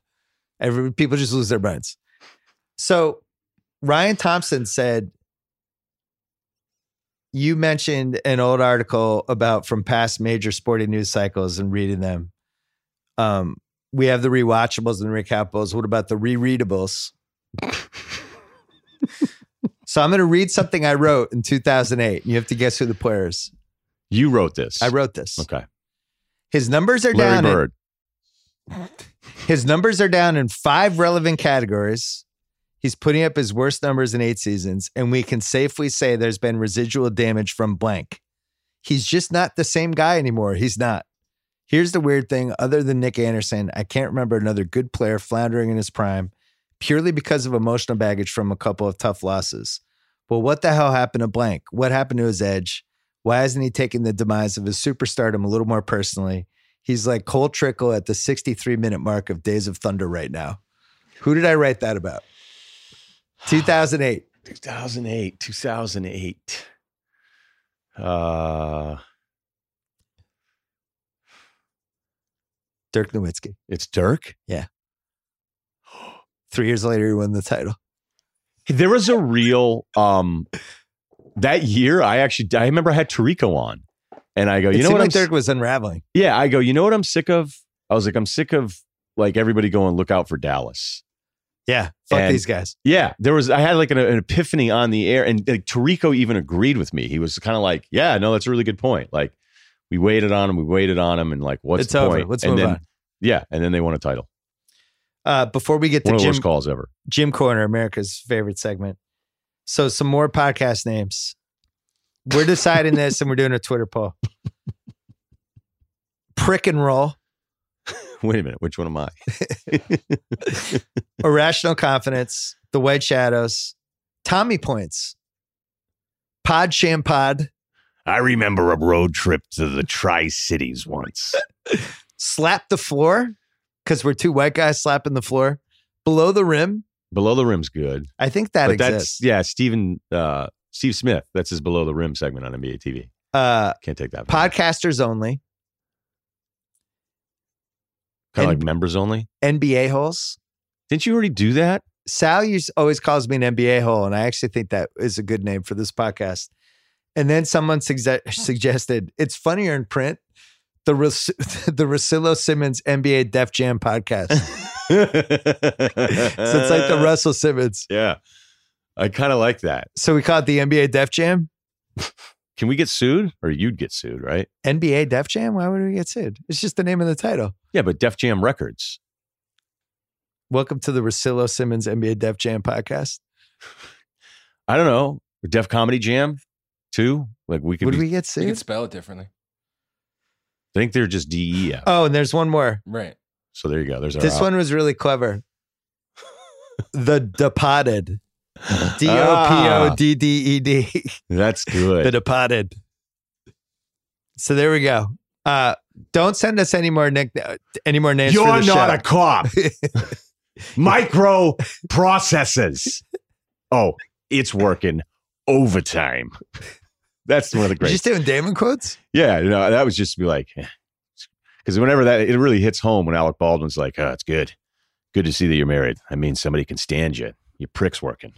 Oh, it's working overtime. Uh, Damon is so good at being awful in that movie. You know what I mean? Like he's every guy that you didn't like, and you're like, oh, he nailed it, which is great because everybody really likes him. it's a great one. I'm gonna post. We're gonna do four choices, and we're gonna post on Twitter, and people. Are gonna you vote. serious? I thought our thing was we were going to pretend we no, were going I to do can't. this. ta- you I can't do- take it anymore. I'd rather get emails about the NBA versus bad suggestions for our for our podcast. People love trying to name it though, man. Kyle gets it. Uh, so Kyle got an email actually. There's a Kyle related email. We have Parent Corner and Gym Corner. What about Kyle Corner? Kyle rambles on his late night shenanigans, his on and off I'd again listen to that. girlfriend, and his favorite vape flavors. That's from James Cooney. I'm not ready for that. He's not ready for that. Ready. He hasn't asked for his own podcast. Well, he- we'd have to Not a start with. Kyle Corner.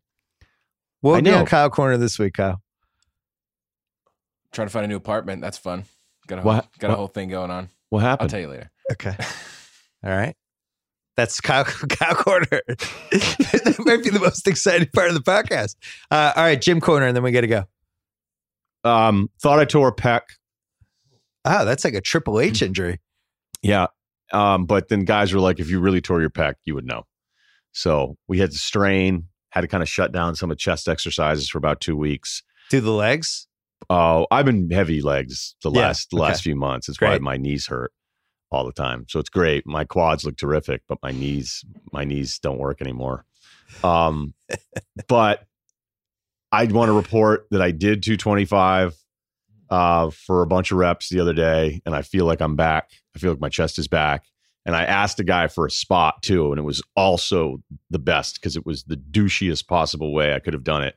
I was like, "Hey, man," I was like, "Is there any way you can spot me here?" And he was like, "Yeah, man. You know, what are you going for?" And I was like, "It's not the weight. I was like, I got 225. Like, but Nice. I, I'm I'm dealing with a slight injury here, and I'm I'm I'm giving it a go today to see. So you how- felt a little self conscious about the 225. You didn't want to be judged. well, a lot of times when guys, if they don't get a good bench, you'll be like, I'm a little dinged up, uh, you know, like they're dealing with something. But I actually was like, I was freaked. I Yeah. did a heavy dumbbell. I was in Chicago. I didn't warm up properly. I just wasn't in the right mindset, and I just was going. You know, it was very odd for me to be that non-prepped. You know how it is. And I felt something kind of like wiggle, and then I went and kind of like did some push-ups, and I was like, something's wrong, something's wrong. So I've been freaked out about it for for a couple weeks now. So I was like, all right, look, I'm going to go in, do a nice, great warm up, test it. If it feels right, let's let's go. And you know, we don't have to go crazy, crazy here, but we'll throw on 225 and we'll just see how it feels. But he's thinking like, well, if this guy needs a spot for 225, then maybe like. You know, so the guy's like, "Do you want to lift off, or how many?" you? I was like, "No, no, no." I was like, "I'm going to know right away whether or not we're good." Yeah. And then you know, ripped out a bunch. And it was fine. Yeah, totally fine. Feel great. Did you feel like the guy side eyed you like a tiny bit? Yeah, because then he's thinking, why would this guy ask for a spot if he just did like 10 reps of this? No problem. Like, what was that? Did you strike up a friendship with him? No. Be like, hey, man, you want to go back in the locker room, look at some 75 year old naked guys with me? Peanut butter shakes. hey, what say you and I get a smoothie and watch some squawk box with nude old men? got some got some emails about Gym Corner, including uh, somebody who claimed that an old guy bent over and he just got Oh. like 78 year old anus like three feet from his face and has just never recovered. I'm telling you, there's a meeting. They have a they have a thing. Old guys have a meeting. Yeah, and they go, let's make it the worst experience ever. And like you're in. It's a pact. They're all in on it. It's, like we hate our bodies now. Our goal is to Yeah. make everyone else hate themselves. Because I look at old men looking at me, and I know I'm going to be looking at the version of me in 30 years and hate that guy too. No doubt. But then every now and then I'll just see some old bastard that's like still just going for it. So- Usually I imagine he's on something. if you tore a pec, if you tore a pec, how would you work out? What would happen? A lot of legs and cardio. Just legs, yeah. like, like exercise bike, like Steph Curry. Yeah. Probably. Yeah. I get a pen. Oh, I it, worry about your psyche. Don't don't get hurt before the playoffs. We need you for the playoffs for the pod. We need you for the Def Jam NBA podcast. I need to go somewhere for like four days though. I'm thinking about like bouncing for four days to get my mind right, right before the playoffs. Yeah, So I don't know. I know there's I, I see a lot of people go to Tulum on Instagram. I've noticed that. Ha- Tulum. Have you done any Mexico? What about a road trip to Baja? Oh. oh, a ro- I've never done the road trip. Is that the dumbest idea I've ever had? Driving to Mexico by myself? I, it could be one of those things you're just never seen again. Like, where's Ryen? like I thought they had him for the playoffs. Like he he was drove supposed to be in Mexico two hours ago. something about a torn His pec. car's gone. There's no sign of him. His GPS has been deactivated. So I just shouldn't roll around in a in a, in a nice Range Rover in Mexico by myself. Have you been to Hawaii yet? Yeah, I love it. I should just do that. Do Hawaii. That'd be, like, be that's like a top 10 reason to live in LA. It's a five hour Hawaii flight. The Maui thing is Stay at the Jason Segel Forgetting Sarah Marshall Hotel. Just wander around looking for whoever the Mila Kunis of that hotel is. that Could, could be the move. something. Yeah, What if I show up and my ex is there with a fiance? that'd be awkward. I wouldn't handle it as well as Jason Segel did. you wouldn't want the room next to them. uh, dual threat this week or no? Do I have to do one this week? No, you're not doing one, right? I'm, Uh, I'm, a- no. I'm asking. I don't. I don't know what the schedule is. I don't. Okay. I think we just looked at each other, so I guess we'll we'll talk after. So this. no dual threat, but the Ryen Russillo podcast. Ryen Russillo Pod, um, the new segment we're unveiling, uncertified life coach. Oh, We get a guy that he's 29, taping 10 minutes with him tomorrow. He wants to try to get his life on track. He doesn't seem like he seems like he has a, a few things going for him though. So we got something to work with. good. The thing is, though, is I told my friend about the idea, and he's so into it that he stalked this kid's entire life and like started sending me emails of like, okay, this is where he's worked, and this is his whole deal. This is going to be really awkward for this kid. Great. So Uh, that, I know that was a hard sell there. so next week we we can officially do our LNBA, or we could wait two more weeks. Yeah, Is I'll do a better job. I yeah, eight games, eight or so, depending. But I uh I let you down. I let you down last week. And then when I did it with Zach, I go, this is how this is how I should have done it. I got to say, there's not a lot of controversy with the NBA this year, and the MVP is like, it's two awesome choices, and we shouldn't get all pissy about it. Do you want to come to the gym with me? No, sounds awful. Uh, see you next week. Thanks, man. All right. Thanks to Ryen. Thanks to ZipRecruiter. Don't forget to go to ziprecruiter.com slash BS. Thanks to SoFi. Did you know you're being underpaid by your bank account? It's true. It might be true. That's why SoFi just launched SoFi Money. It's like checking and savings morphed into one single account. You'll earn way more interest on your money and you'll pay zero fees. Open a SoFi Money account. Learn how you can get your money right at SoFi.com slash Simmons, S-O-F-I.com slash Simmons. Also, thanks to Allbirds, they make stylish, comfortable footwear designed for life's everyday adventures. The Allbirds wool runners, they're made from wool. They look great, super simple design, perfect for in the office, out in the town, or at the dark room with Kyle. Head to allbirds.com to get your very own pair of soft and cozy wool runners. Back with two more podcasts this week. Don't forget about the rewatchables as well. Pretty Woman, uh, one of the 38 best uh, call girl movies of all time top seven, top eight. I don't know. Uh, check all that out. Thank you.